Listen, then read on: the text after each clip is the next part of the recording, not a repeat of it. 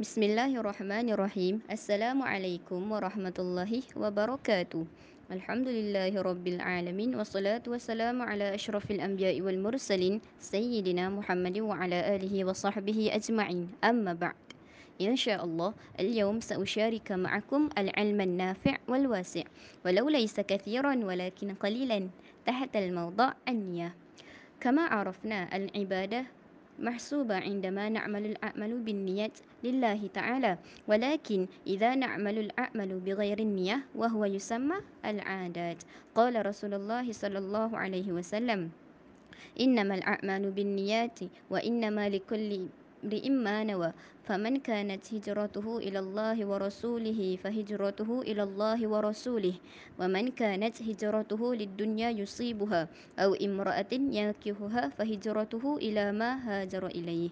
حديث رواية بخاري والمسلم.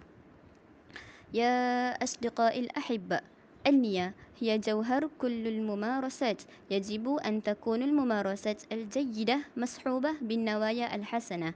وبالمثال فإن الأعمال الصالحة إذا لم يقصدها لله سبحانه وتعالى ومثل الرياء أو بسبب غير الدنيوي فإنها لا تعطي أي فائدة.